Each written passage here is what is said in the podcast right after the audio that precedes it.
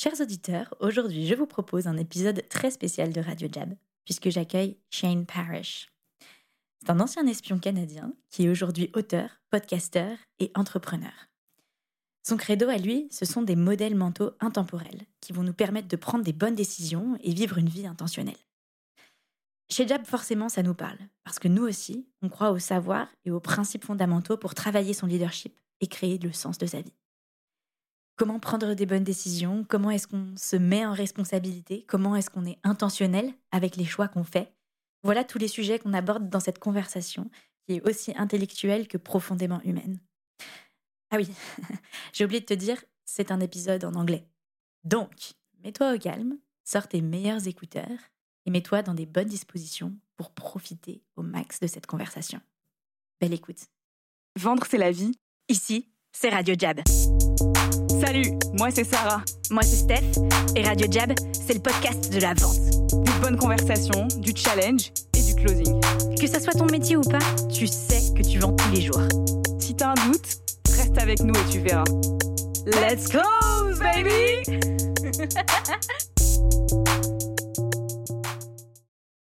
Hello, Shane. Hello.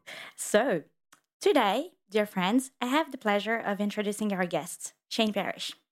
Shane, I know you're not a big fan of bios, but still, I want to introduce you to our French listeners. Shane, you're a man of mystery. Not only have you dedicated a significant portion of your career to working for a three letter intelligence agency, but when Googling you, your name leads to a Wikipedia page about a fictional character named Shane Parrish from the Australian soap opera Home and Away. So here I was doing my research. But at the end of the day, I decided that the best way to truly understand who you are is not through Google, but tuning into your podcast, The Knowledge Project. It masterfully addresses profound philosophical inquiries while offering practical solutions on our daily lives. We also learned a lot about you personally and some of the great routine you have with your children that I am going to copy. And today, I'm witnessing your sense of adventure as you join me, a podcaster you've never met before, on a Sunday morning during your family vacation. For that, I'm deeply grateful. Well, thanks Thank for Shane. having me. So, my first question is why did you accept this interview? I don't know. There's a serendipity to it, right? Which is like I'm in Paris, uh, you're in Paris, and the timing seemed to work out. So it just seemed like a good thing to do. And sometimes I say yes to stuff like that, and sometimes I say no. And I don't know. It just lined up. Well, I'm very grateful for this. And referring back to a point we were discussing right before we started recording, um, I think it's very interesting the point you made on building relationships. And I'd like to know how do you think about building relationships in your life? Yeah. So I, I have a couple thoughts on this. One is I try to have every relationship in my life be a win win.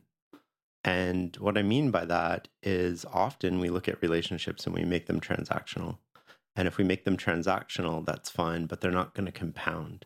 Mm. And so if we think of what we know about compounding, all the benefits of compounding come at the end.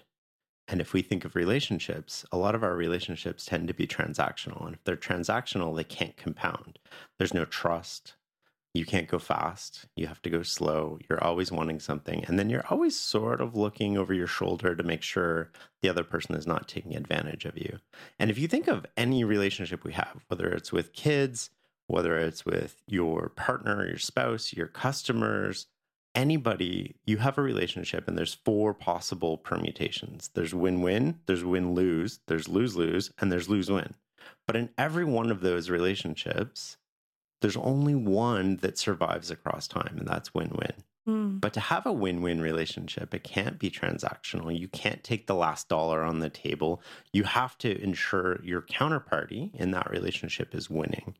And we all know what it feels like to be on the losing side of a relationship, right? Where we feel, you know, our boss is beating us over the head with a newspaper to get us to work harder. Uh, you know, where we feel like we're being taken advantage of, where we feel like we're boxed into a corner and we're forced by circumstances into a decision. And what happens in those cases is unconsciously, we just become a negatively coiled spring. Hmm. We're just waiting for the, we want out of that relationship or we want to get even. And we don't do this because we're bad people. It's just human nature.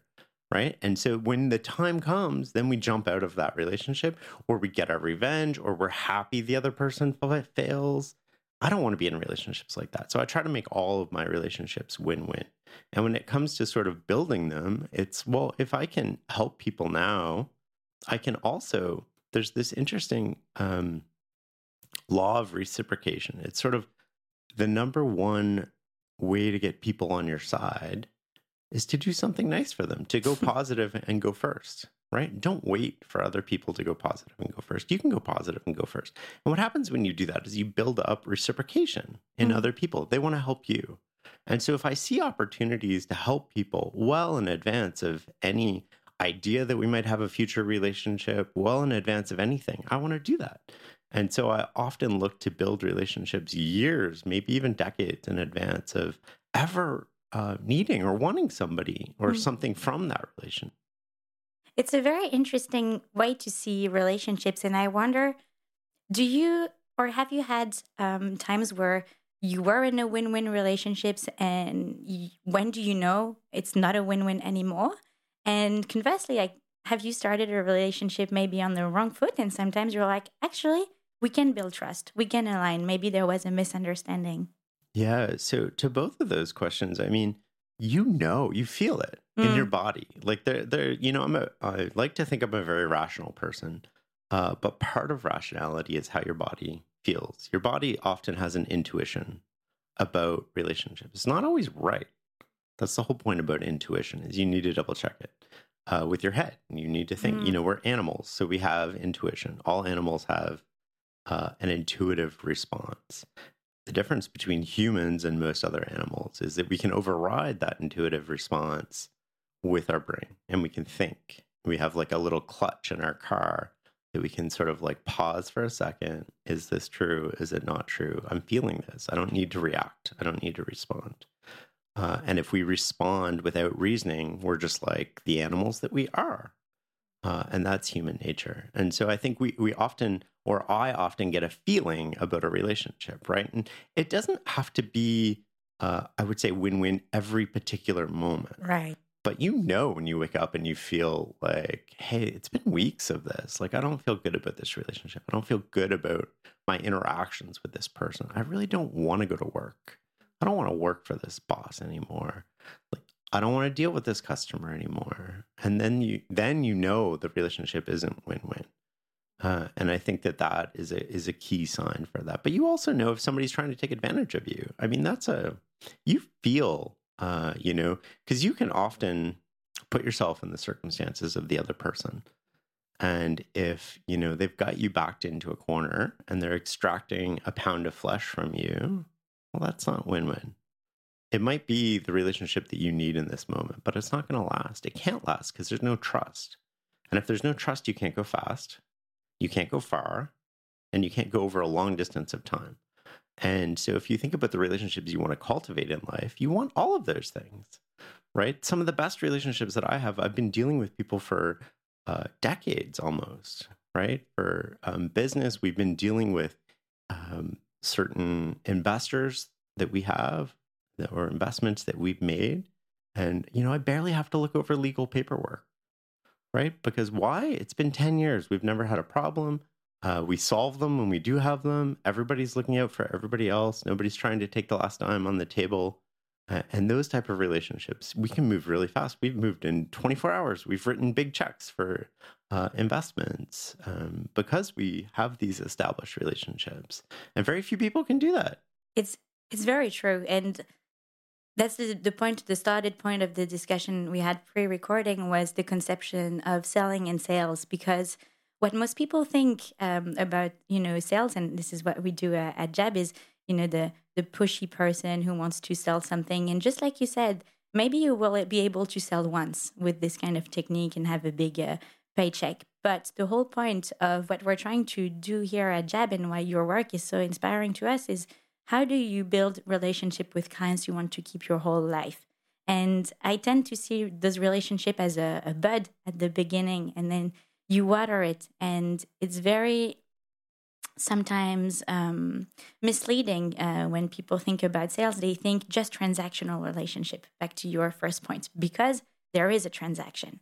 But it's so much more than this because sometimes you have to navigate through conversations uh, on money, uh, investing. Sometimes people are in a situation where they have to pause the payment and this kind of trust. And how are we still aligned? You know, maybe after a while, your clients maybe they start doubting, they're going through a tough patch, and it's your role to still be there and realign and keep on building this trust. So I think your approach um, brings in um, a very interesting light on how do you build relationship, especially uh, in business, uh, and relationships that stand the test of time is is very interesting. Well, think of transactions, right? Like let's consider uh, two different types of transactions. One, I sell you something, uh, and it's a transaction for both of us. Yes. Well, now the next time I want to sell you something, I have to reestablish everything that I had to establish to make that first transaction happen. I have to repeat.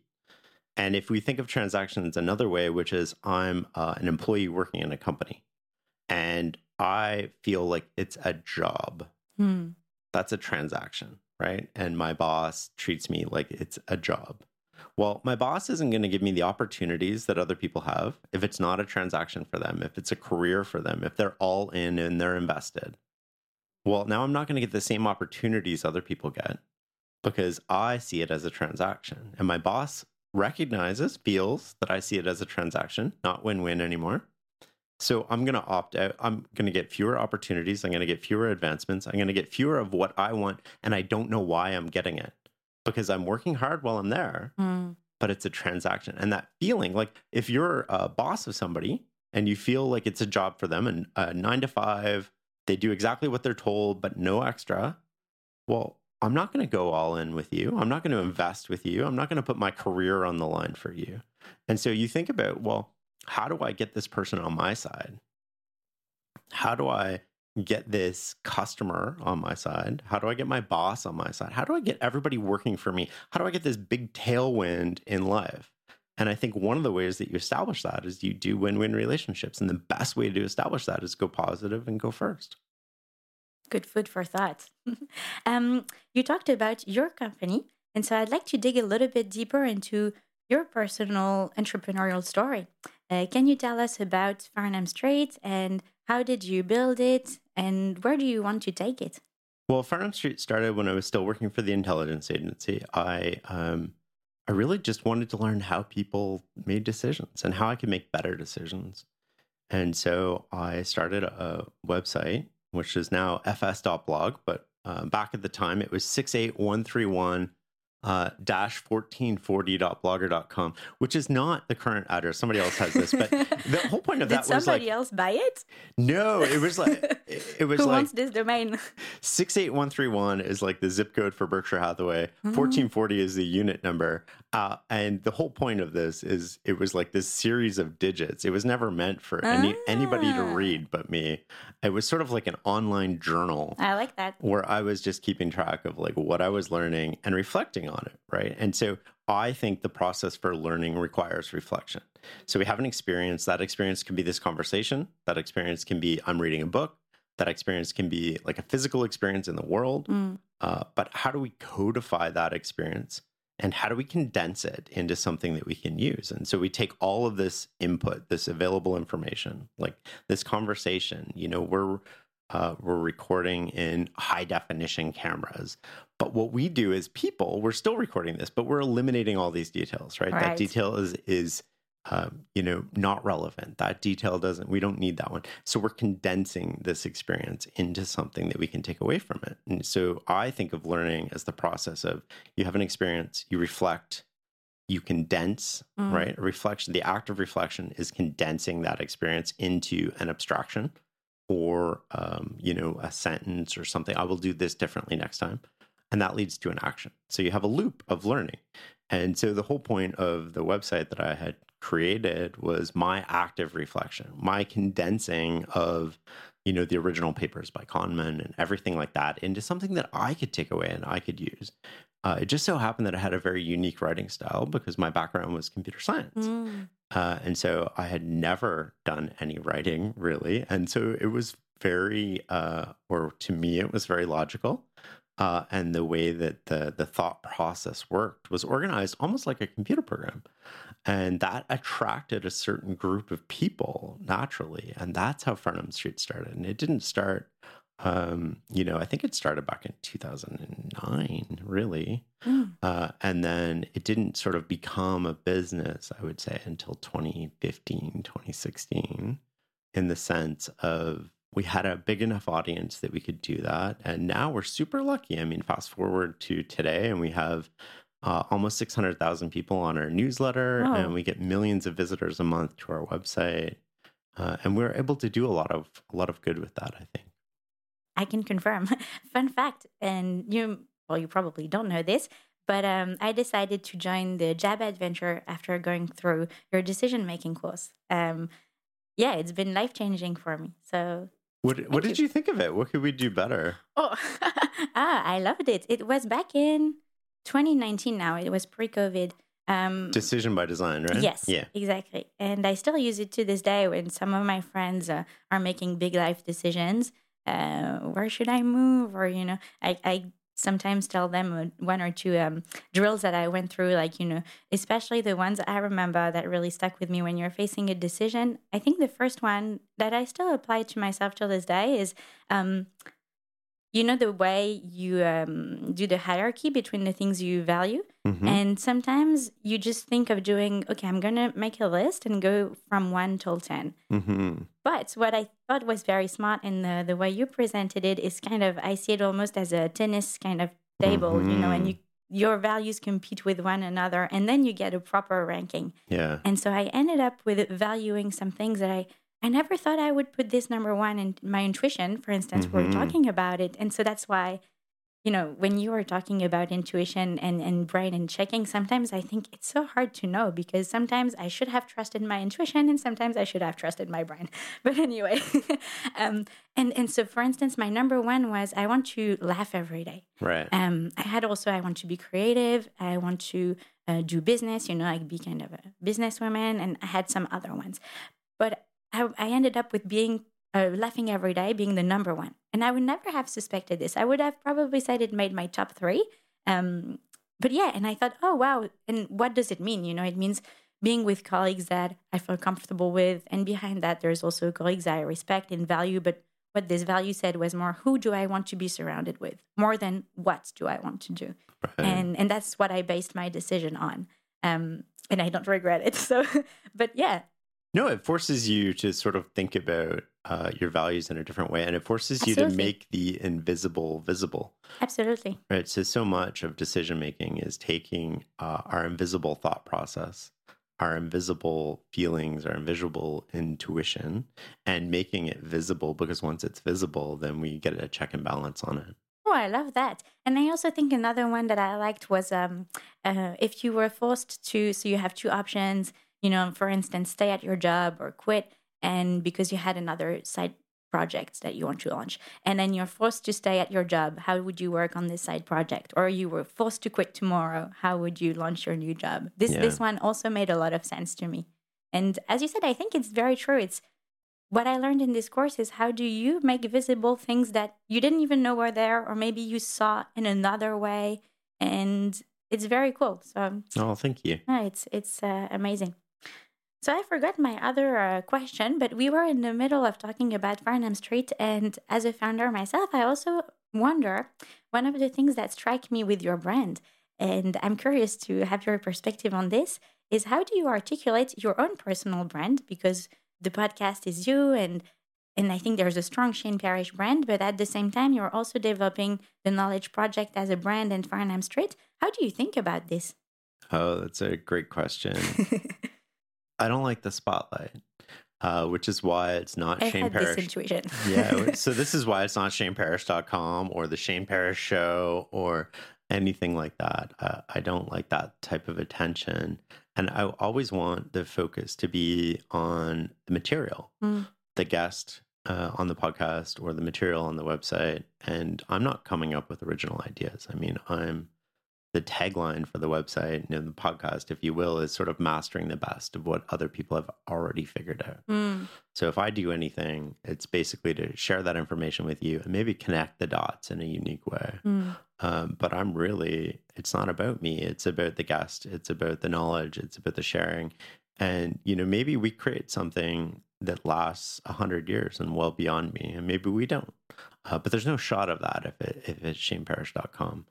Uh, and I think there's so much good that we can do through Farnam Street that uh, I have plans for in, sort of like 20 years. And I just don't Ooh. really, I don't want my name on it, right? Like I, I, I want to do, uh, you know, I have this idea of a perpetual scholarship that we can set up where uh, we basically make university free for everybody in the world, but it takes like 200 years to happen. Yeah, especially with the tuition fees. right. So, but the idea is like maybe we can Mm. endow uh, or, you know, create a bursary, but part of that bursary is you kick back 2% of your income for the rest of your life. And then how many people do we need for that to steamroll, to compound over a long period of Mm. time? And so, like, there's all these things that I want to do, but I just don't really, and I think they're good for the world yeah. or at least my interpretation is they're good for the world but i don't i don't want like a i don't want my name on that Hmm. I, I want it to be an idea that just sort of like stands alone and farnam street the name comes as an homage to warren buffett and charlie munger who i've learned uh, so much from Yeah. and so it's like we're i'm just standing on the shoulder of giants and seeing uh, you know maybe the world in a little bit different way than they do um, but I recognize my place in that is, is not coming up with anything unique or individual. It's very wise because I think when you're in the spotlight and you start to get a following, it can be very easy to feel mm, a sense of ego coming up and a temptation to be also, uh, wow, you know, there is so much I could say, and maybe you know, it's it's still you in the podcast, and I think people have an attachment to you as as Shane and, not just the Farnam Street brand. So um, I think it's very um, it demands some sort of courage to be no i should check myself step back well even though you said you don't like the spotlight but still i imagine sometimes there is a tension between oh, shane parrish and, and the farnam street, street Well, brand Well, there is in a way, right? Because I feel like we'd grow faster if Yeah, it was Shane exactly. Parrish because it's easier to trust a person absolutely than it is to trust a brand. yeah So I feel like if we made it about me, there's the advantage to that would be that we would probably grow faster. Mm. The flip side of that is like, why do I want to grow faster? Right? If, if I'm anticipating, you know, that uh, I'm going to do this for 20 or 30 years and I'm just having fun, like, I don't even consider this work. I really have the best job, if you want to call it that, in the world. I get to talk to the most interesting people. I get the most interesting experiences. I get serendipity like this right so uh, i just want to keep doing that why do i need it to go faster and so i have a, a line that i use with my kids which is a lack of patience changes the outcome. Mm. and i feel like when we often start making these subtle trade-offs we want to grow faster than natural. We want to do something just a little like we do this all the time. If you look at most problems in the world they arise from an unforced error Most of our mistakes, right? So we're trying to make something happen that we know how to make happen. We're just trying to make it happen quicker.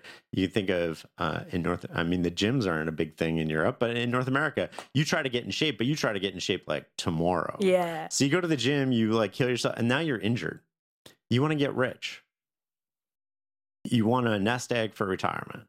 Well, we know the path. The path to make that happen is pretty established. Spend less than you make, save the difference, invest it, wait a long period of time, and you can almost guarantee you're going to have enough money. But we don't want to do that. We want to get rich tomorrow, right? So a lack of patience changes the outcome that we're going to achieve. And I think that so many problems come from that. And why why do I need to grow faster? We're growing at a great pace. Um, what what would a little faster do for my life? Would it make it better? No, not at all. Uh, and then the other side of this is if we made it um, Shane Parrish and not Farnam Street, like who wants to work for a company like that, right? Like I, I wouldn't want to work point. for I wouldn't want to work for a company. Like I, I try to be the uh, employer, if you will, yeah. that I would want to work for.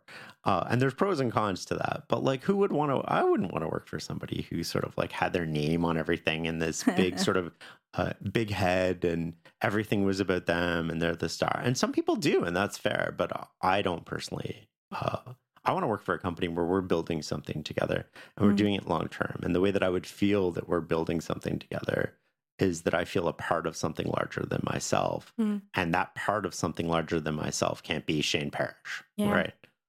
And plus all of this, like Dieter Brummer, who played the the Shane Parrish character in Australia, I mean, he's still the most popular Shane Parrish in the world. Uh, How come you don't have a Wikipedia page? I have no I idea. feel like I should start it for you.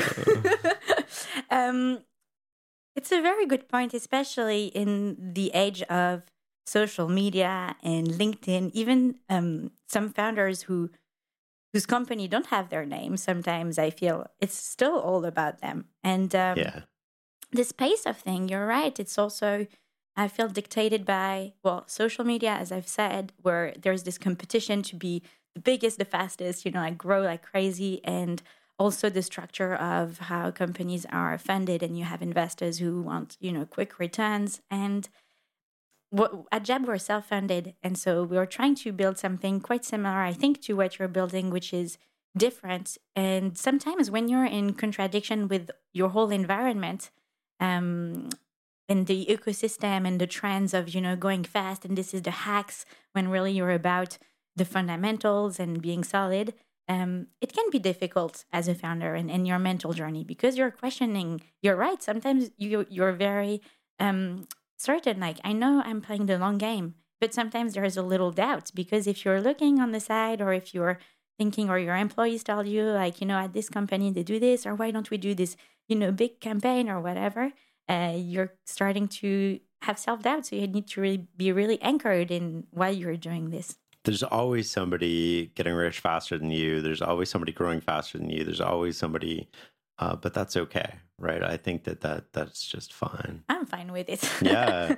um, the point you made resonates with one of your big concepts that I want to talk about, which is positioning. hmm And I'd like to dig a little bit deeper for our French audience who might not be familiar with this um, concept of how do you position yourself in the future? Why is this concept important? And maybe what is it first? Well, positioning is sort of being, um, how do I explain this the best way? Positioning is never being forced to do something you don't want to do and always having optionality. And so much of how we approach life is predicting. We're predicting what the future is going to be. We're um, we're trying to determine what the future is going to look like, and po- we position ourselves for that one particular future. But if you think of the future, there's there's infinite possible futures, Hmm. and, and the question is, again, goes back to this. This concept ties to a lack of patience, changes the outcome if you believe that you are going to live until 80, 100, you have a long, long life ahead of us. And I don't need to win any particular moment. I Hmm. just need to stick around at the end, right? And so the way that I think of this is I always try to put myself in a position where I'm never forced by circumstances to do something I don't want to do. So the best aid to judgment, business judgment, even personal judgment, is never being forced to do something you don't want to do. Mm. And how do we do that? Well, if we if we start applying that to our life, we I don't want to get laid off. I want to develop skills in advance of needing them that I'm likely to need in the future, no matter what I do.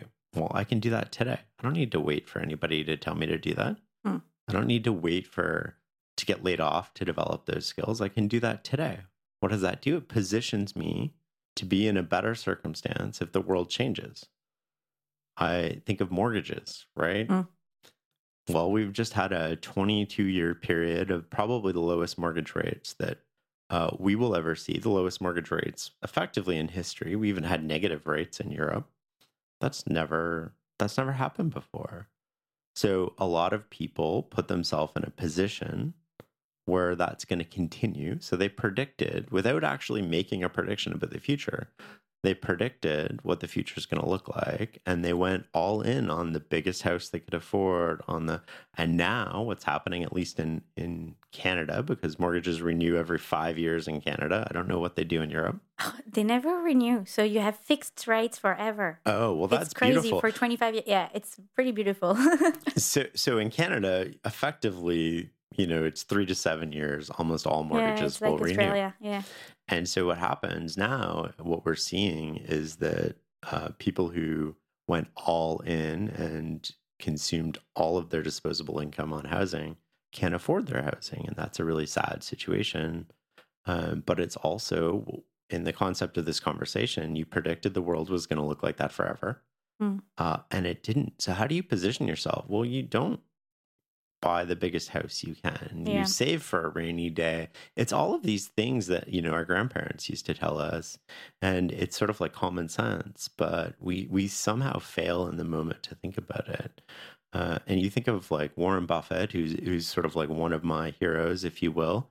He's got 120 billion dollars on his balance sheet in cash, and why does he have that? Because he's positioned for. It doesn't matter if the world uh, supercharges growth and we have 20 years of prosperity, or we have a recession, or he's positioned to take advantage no matter what the situation is. And I try to think of life in terms of positioning, which is how do I position myself to never be forced by circumstances into selling my house, doing something I don't want to do. Uh, margin, you know, being forced to sell an investment because I borrowed money for that investment. I want to be able to weather the storm. Uh, and I don't want anybody else, I don't want to rely on the kindness of strangers to make that happen. What I struggle with sometimes um, is how to balance, just generally speaking, timeless wisdom sometimes and positioning takes mm, takes you to make an effort to step back from your own life. And sometimes i feel like i'm in such a rush. Like yesterday i couldn't believe wow it's bastille day already? Hang on 2023 what am i doing? I'm wondering how do you personally balance this i'm in the rush I, i'm you know i'm running a company everything needs to happen yesterday. Oh well that's how sometimes founders can feel. And this idea of hang on let's take a step back and see which interesting concepts can apply and put myself in the long game and put things into perspective. Do you ever struggle with this? Because you also feel like you're pretty by nature you're you're more calm and and kind of have perspective so maybe my question for you is do you sometimes find yourself in the mood where you're like oh my god i'm in a rush and i don't have time to step back Sometimes, I mean, I, I don't think of it as balance. I think of it as Hmm. integrated. oh okay tell me the difference Well, balance implies that I, I need to take a little bit, um, and I always need to be in sort of balance. And I think a better way for me to resonate with this is a mosaic Hmm. where we have all these different pieces that need to fit into life, but they all don't need to look the same. And they definitely don't need to look the same over time. And so I think of that as like, well, the kids, that's a foundational piece for me. And that piece uh, is very large and it shrinks a little bit as they grow up. Right. My kids will always be super important to me, but their time with me changes. I see that now. You know, they're they're 12 and, and sort of 13. And I see, you know, the time with me is changing. right Uh, and so that's going to become a smaller part in some ways. Doesn't mean I'm not going to be there for them. Doesn't mean I don't love them. It doesn't mean anything. It just means they want their independence a little bit more than they did when they were five or six, right? When they're totally dependent on me. And so that time commitment changes. And what are the other parts that we put in our lives to make what we consider a meaningful life? Well, there's community, there's sort of health, there's relationships, there's work, all of these things, but they're all different sizes at different points in time. And if they're the same size at, at 60 as they were at 20, something's wrong something's wrong. Exactly. Yeah. So, so why can't that change more frequently? Like, why mm. can't, and this is what I tell my kids, and I'm like, I have a book coming out October 3rd. And so I'm like, it's going to be busy Hmm. right? Like Mm. September is going to be really busy. And that's okay. Yeah. right? Because we go through these phases where work is really busy, and then we step back and we I build in sort of like a almost like a an athlete, right? Where I oh, I like that. I build in sort of like, okay, well, September's October, November, those are going to be three crazy months. So December, January, February, I'm going to slow down. Mm. I'm going to take less speaking en- or fewer speaking engagements. I'm going to record fewer podcasts. I'm going to do less work so that I can recharge, so that I can go for the next sort of sprint, right? I need to recover too. And I'm perfectly capable of sprinting for years. And this is the the byproduct of knowing yourself. Yeah. And I know I'm not the happiest person when I do it, but I can do it. Uh, and I can sort of, I feel in myself, I can weather any storm. Like I can just grin, bear it, crawl across glass every day, go to bed, do it again. I don't Mhm. like it, but I can do it. But I don't want to do that. And so if I can build these little um, rest areas into what I'm doing, it prepares me for when things change. COVID, Yeah. right? Nobody saw it coming. It happened. It was for me, it was like two years of, in some ways, the best years of my life, and in some ways, the worst Mhm. years of my life. I mean, from a challenging stress point of view, it was probably the worst it's ever been. Uh, for me personally, from like business, from family, from everything going on, from developing a relationship with the kids and spending Yeah. more time with them and taking care of them, it was great. Um, and so like you have these two parts that can both be true, but I don't I don't want to be in a position where I'm caught exhausted going into something like that. I don't know what the future holds. I want to position myself to be able to withstand whatever the future holds. It really resonates with me because I don't have children yet, and I'm I'm wondering whether I want to have kids or not. And one of my friends um, told me that you know sometimes I don't know if you have this in Canada, but in France, uh, if you're Christian, I'm not sure about. Well, if you're Catholic for sure, you have a priest that helps you um, prepare. So it's called like a marriage preparation.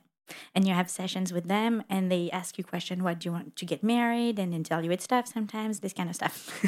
and um, the priest asked my friend a question. He told him, Imagine your life is a pie. And so they were talking about family and starting a family.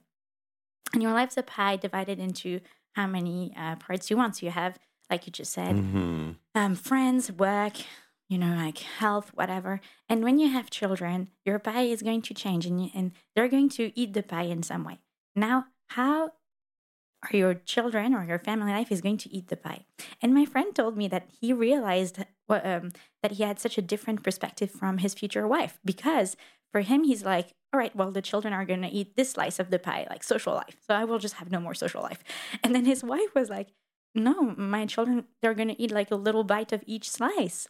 And I thought it's very, and so that's what made me reflect on this concept of, you know, balance. There's also, I think, some pressure today on being very balanced and, but everyone's still struggling with it and there's more burnout than any time. And so I'm just like, hmm. Well, that, that, that's interesting, right? Like in some ways, burnout is a luxury. Ooh, interesting. And that's a very controversial view, but as a single parent, I don't get the luxury of being burnt out. very interesting. It doesn't matter.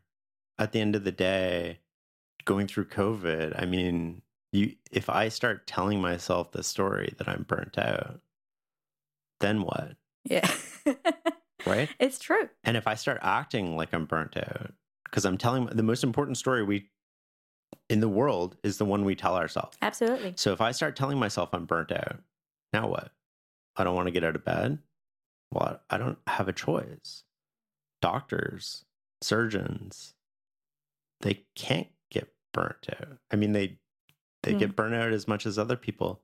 Firemen, police officers. I mean, a lot of it becomes a luxury, and I, and I say that with um, all respect for how people are feeling. I think for me personally, if the story I'm telling myself is that I'm burnout, I'm gonna start acting like I'm burnout. If I start acting like I'm burnout, my kids are gonna suffer. My parents are gonna suffer. Everybody's gonna suffer.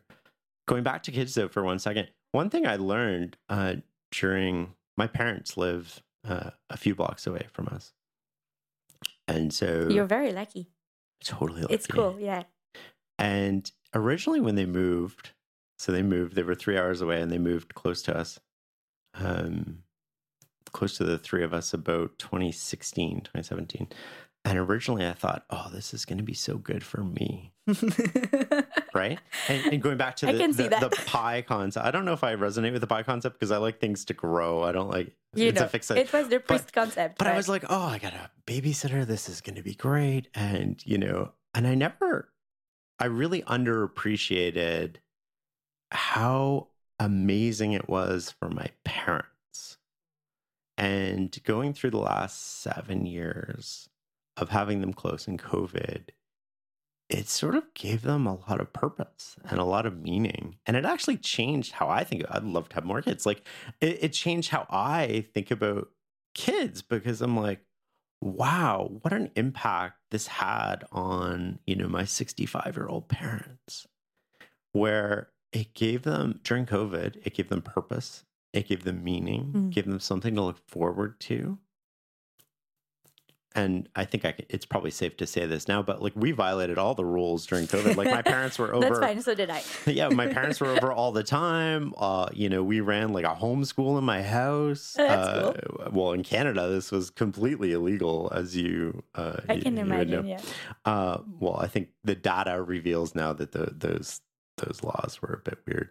Um, but yeah, but it gave them all of these things to look forward to at a time when there was nothing, there was no hope, there was no sort of, and I think that it, in so many ways, saved them. And I'm like, wow, I want that when I'm older Yeah. right? Like I want grand I want to look at like 30 grandchildren and like yeah, this is this is so we often think about kids and we think about our current life, which is the pie, and this is where I'm coming back with this. And we don't think about well, what like fast forward to 90, Yeah. Right?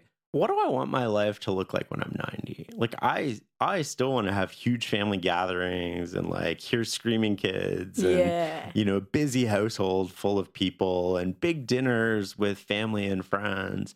And so if we worked backwards from that, then we know that kids are an important element of that. Mm. And so often what I I have personally seen and I don't everybody has their own choices and their own feelings uh is that people um it's about 55 to 60 where people regret not having kids and then if I wouldn't say it's too late. It's too late to biologically probably have kids.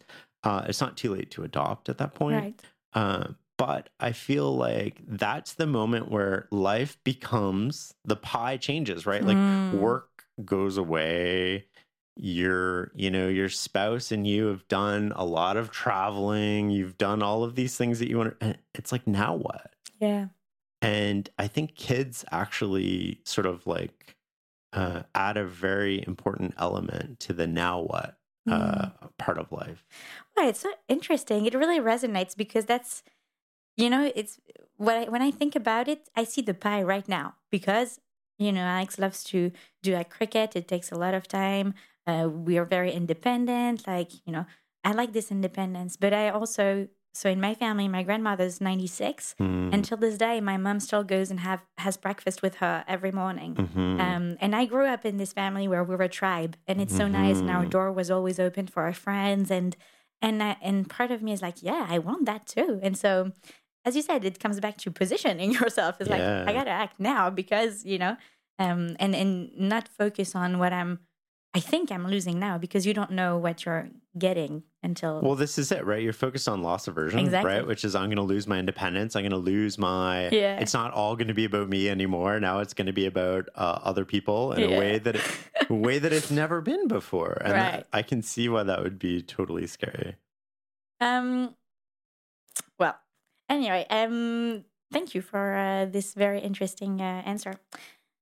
So, what I wanted to um, ask you is, you've started the well, Farnam Street in 20, 2009, but you've had so many amazing guests on your podcast, and when I listen to your conversations, I wonder, is there something that profound that you've changed your view on since you started your podcast? Because I think one of the points of all those conversations is to learn and maybe sometimes get uh, contradicting views with what you might have thought? Or I wonder how does the um, podcast or how does has it changed you on a deeper level? Yeah, it's made me a lot more curious Hmm.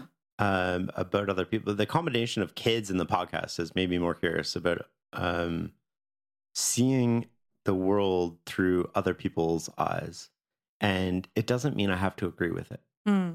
but it, it's definitely allowed me uh, in conversation to like my opinion is like I don't I don't need to express my opinion. I don't need to disagree with you, but I want to see the world through your eyes. And I think the podcast has really, at a fundamental level, changed how I ask questions. And it it's also um, I get people on there that have contradicting views about things too. Like Yeah, there's I like that a lot actually. There's two podcasts on relationships. I think uh, in this one's in the 60s, one's in the 70s, uh, with Sue Johnson and Esther Perel, Hmm. and they have a very different view of relationships and intimacy. And for me, the best thing about the podcast is I can call up most people in the world and get them on the show. Yeah. And I want to talk about that. I'm curious. Like, I'm actually curious to talk. You're not f- filling a block. Like, I'm just super curious. I'm, I'm trying to navigate this world of relationships and sex and marriage and uh, divorce. And what does it all mean? And how do I make sense of it in my head? And I think having these contradicting views, I don't pick left or right. I'm sort of like, I, you know, this sort of makes sense to me, and this sort of makes sense to me. And how do I integrate these things into my personal view of the world? But when I'm talking to them, I just want to know what they think, why they think that, where that came from.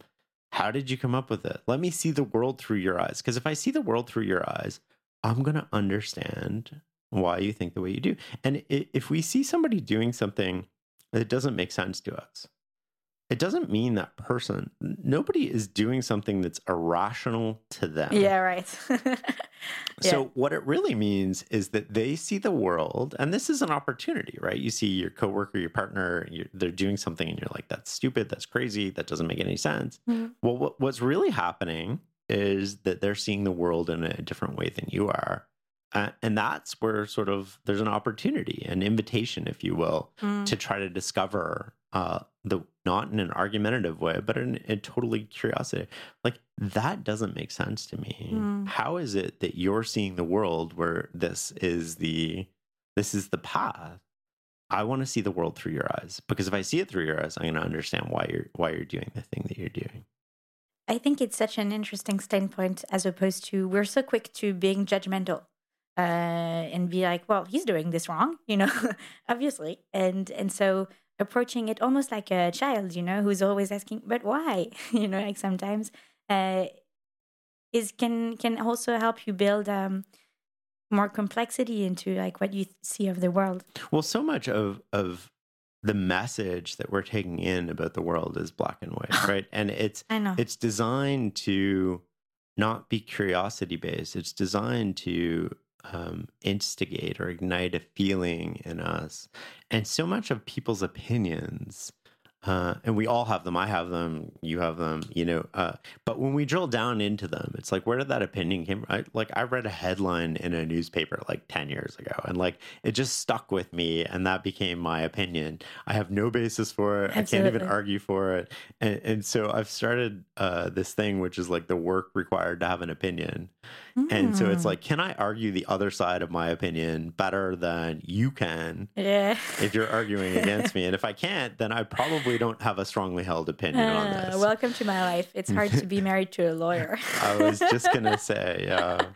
uh, devil's advocate. But it, even though I recognize it's a good practice, sometimes I want to be entitled to my opinions, even if they have no foundation. Let me vent for a second. But it, it still is a good point. I sometimes I call Alex a Jean-Michel Sceptique, like Mr. Skeptical, because Yeah.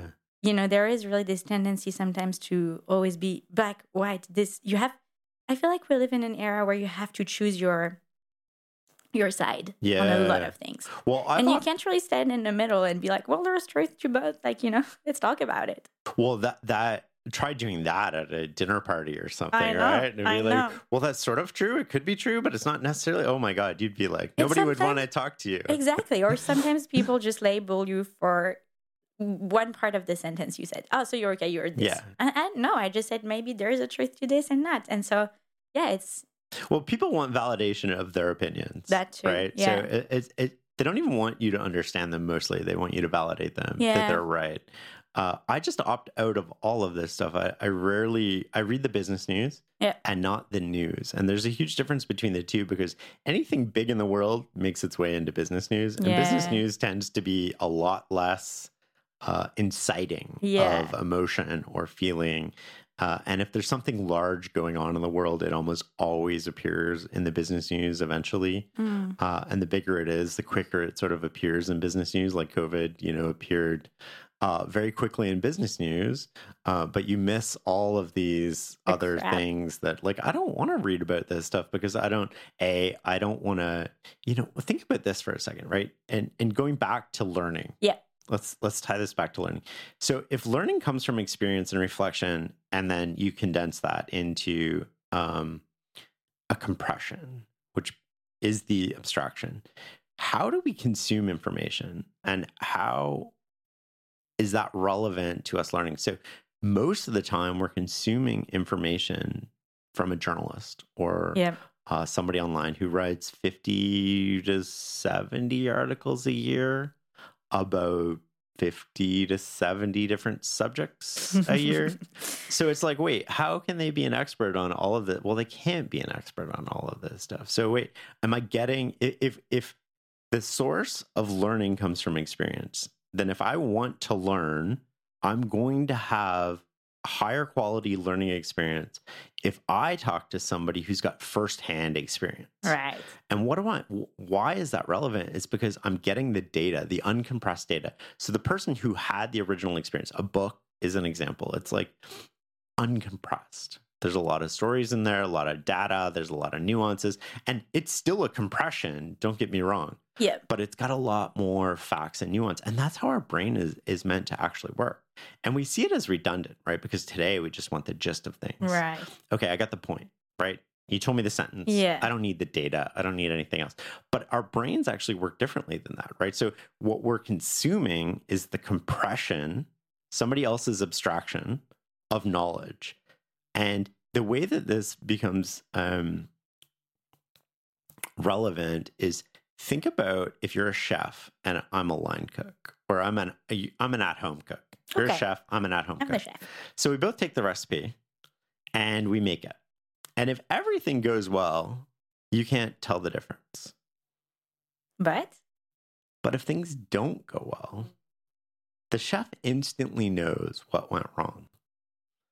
Too much salt, too high heat, baked too long, your oven's off, right? The chef knows just by taste, feel why? Because they've had the experience. They've done it a thousand times. They've taken all of that experience, they've compressed it into knowledge. oh, I love this. Um, But the recipe they shared is the compression of that knowledge. It's the expression of it, um, the abstraction of it. Think of it as however you want. So I can take that recipe and I can use it, but I don't know when things don't go right. I don't know why. So I don't know when it's useful and when it's not. I don't know what Mm. wine pairing to have with it. I don't know the context around it, but I have this knowledge. And so much of what we consume is is recipes. And then we think we have knowledge because it sounds good, it looks good, and if things go right, it kind of gets us the results we want, and then we we sort of get this confidence from it. But at the end of the day, if it, it if it goes left one degree or right one degree, or the temperature is just slightly off, or something goes wrong, we have no idea why it went wrong, what went wrong, how it went wrong. So we just blame somebody else. It's not my fault. I followed the recipe. I love this because I think in a world where everything is kind of uh, prêt à penser, you know, like ready to think, like prêt à manger, and, and just what is left of, and everything seems to be the same with globalization. I'm, I, I'm walking in Paris, I see the same shops as when I'm in New York, and Mhm. I'm just like, what is the taste of life at the end if I can get anything everywhere and everyone's reading the same, like, you know, and I think this example just really shows the value of your internal life. and as you said, it's something that's very underrated today. Uh, and the stories you tell yourself, it's it's also very, you know, you had Naval Ravikant on the podcast, and when I listen to him, the thing that strikes me the most is happiness is a decision. Every Mhm. day you can choose, and and we don't hold enough value on this in our work, uh, and and the beauty it can have of like, well, of course I have lots of recipes, but what do I make of them? And do I want to practice this recipe time and times over again? And what if I made it my own and I changed this ingredient? And how do you take um, the the resources and the world that's around you and you make it your own? I think is what I hear in this example too, which is um, very beautiful, and it's it's a beautiful way to in even if there is a lot of recipes today uh, how do you make it your own and you go deeper? And i think it's something that we don't encourage especially students uh, to do more of um, because we live in a world where there's going to be more of that you know the attention span of people is reducing and and unfortunately the mass trend is more to go along this trend and not Yeah. to reverse Well, you, it you have seven seconds to get somebody's attention online, right? Yeah, and know. so that causes all, all the, the sort of bad behavior. I want to go back to happiness as a choice. The reason we don't want happiness to be a choice is because then it's on us. We would much rather uh, blame the government, blame our circumstances, blame anything. But uh, like in, in a way, we'd much rather be a victim yeah uh, and when happiness is on somebody else, it enables that story we're telling ourselves Yeah. about who's at fault and why we're not happy, and it's somebody else's fault.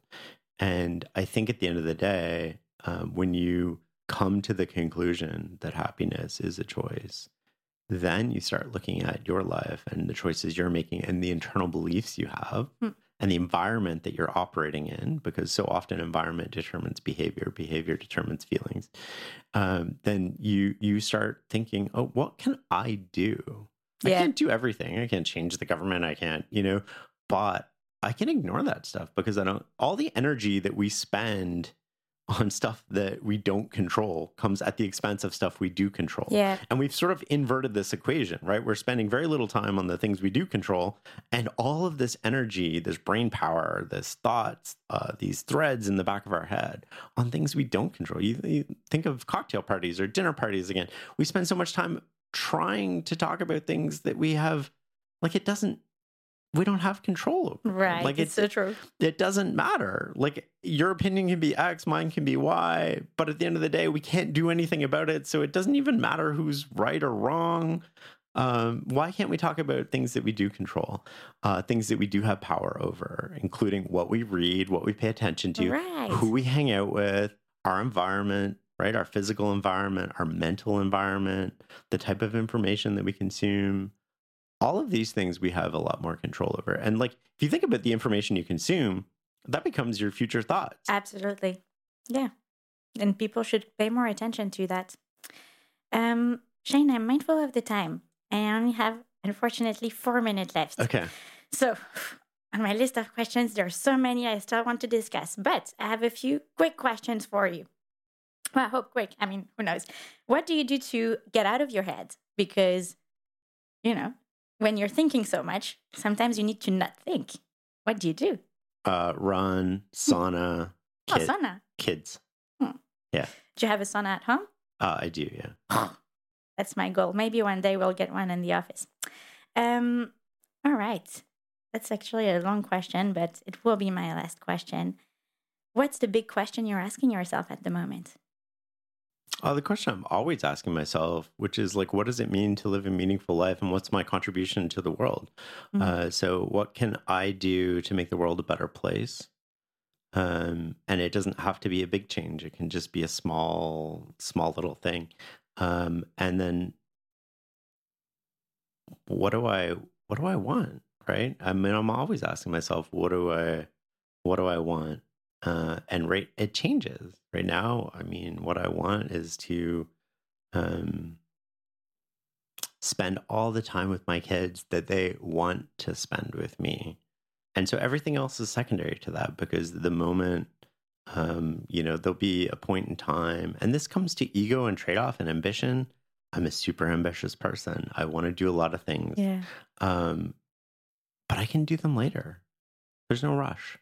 Uh, again, lack of patience changes the outcome. The most important thing right now is my relationship with my kids. Um, and so I want to spend all the time with them. But these things, like we we think of them once, like we all sort of like go through our twenties and we think about these things, and then we don't really rethink about that. Yeah, it's so true. But they change all the time. And like going back to the competing values, you can have competing wants, uh, but you you have to have a primary. There's got to be one thing Hmm. that supersedes everything else. And it doesn't mean the other things aren't important. It just means when it comes down to choices and you're forced to pick, maybe between the pie or however you want to think of it, you, you, it becomes clear to you what choices you want to make. Uh, and I think for me, um, I just think about that stuff all the time. Like I usually have a once a year retreat with myself, if that makes sense. Like I, it makes complete sense. I go away for like a night or two, and it's just me and like a notebook, and I sort of write about the last year, reflect. Right, writing writing is reflecting uh, about the things that I did that I don't want to do. Yeah. That, and from an entrepreneur point of view, it's like what part of this job uh, do I not like? Can I hire somebody to do that? yeah. So I want to do less of that next year and more of something that gave me energy. Uh, w- what is it that I did? Am I am I working towards these larger goals? Did I make the world a better place? And how do you know you made the world a better place? Um, and I think you know meeting people and having you know the conversations that we're having and and sort of the conversation we had before this. Like I I feel it. I feel like we're doing something that's positive force for people and we do it at scale and i think that that's a really good thing to do um, and i just want to make sure that i'm also happy like i don't need to be happy every day i'm happy most days Mhm. um, but if i you know for, a year or two in a row i was like you know i really don't want to do this anymore then i don't i don't think i have to do it Hmm. and I think that those are important check-ins with you. Like if you're you're on Sunday and you don't want to go to work on Monday, well that's fine for a week. But if you're feeling like that for months, like the problem, there's a problem and you need to solve it. Because we only get one shot at this life. We only have you know, we don't get a do-over when we're we we don't get any of that stuff. We can't undo the last 5 years of our life. We're not cats. We don't have nine lives. right so you have to make these choices consciously and I, I feel like so often again it's making the invisible visible and that's what i'm trying to do right so i'm trying to live consciously and that might mean going left one year and right the next year and it might mean uh, i've made a mistake and it might mean uh, you know this isn't important anymore Hmm. but the whole point is that i'm trying to think about it and consciously choose and i would rather consciously choose and be wrong than not consciously choose and be wrong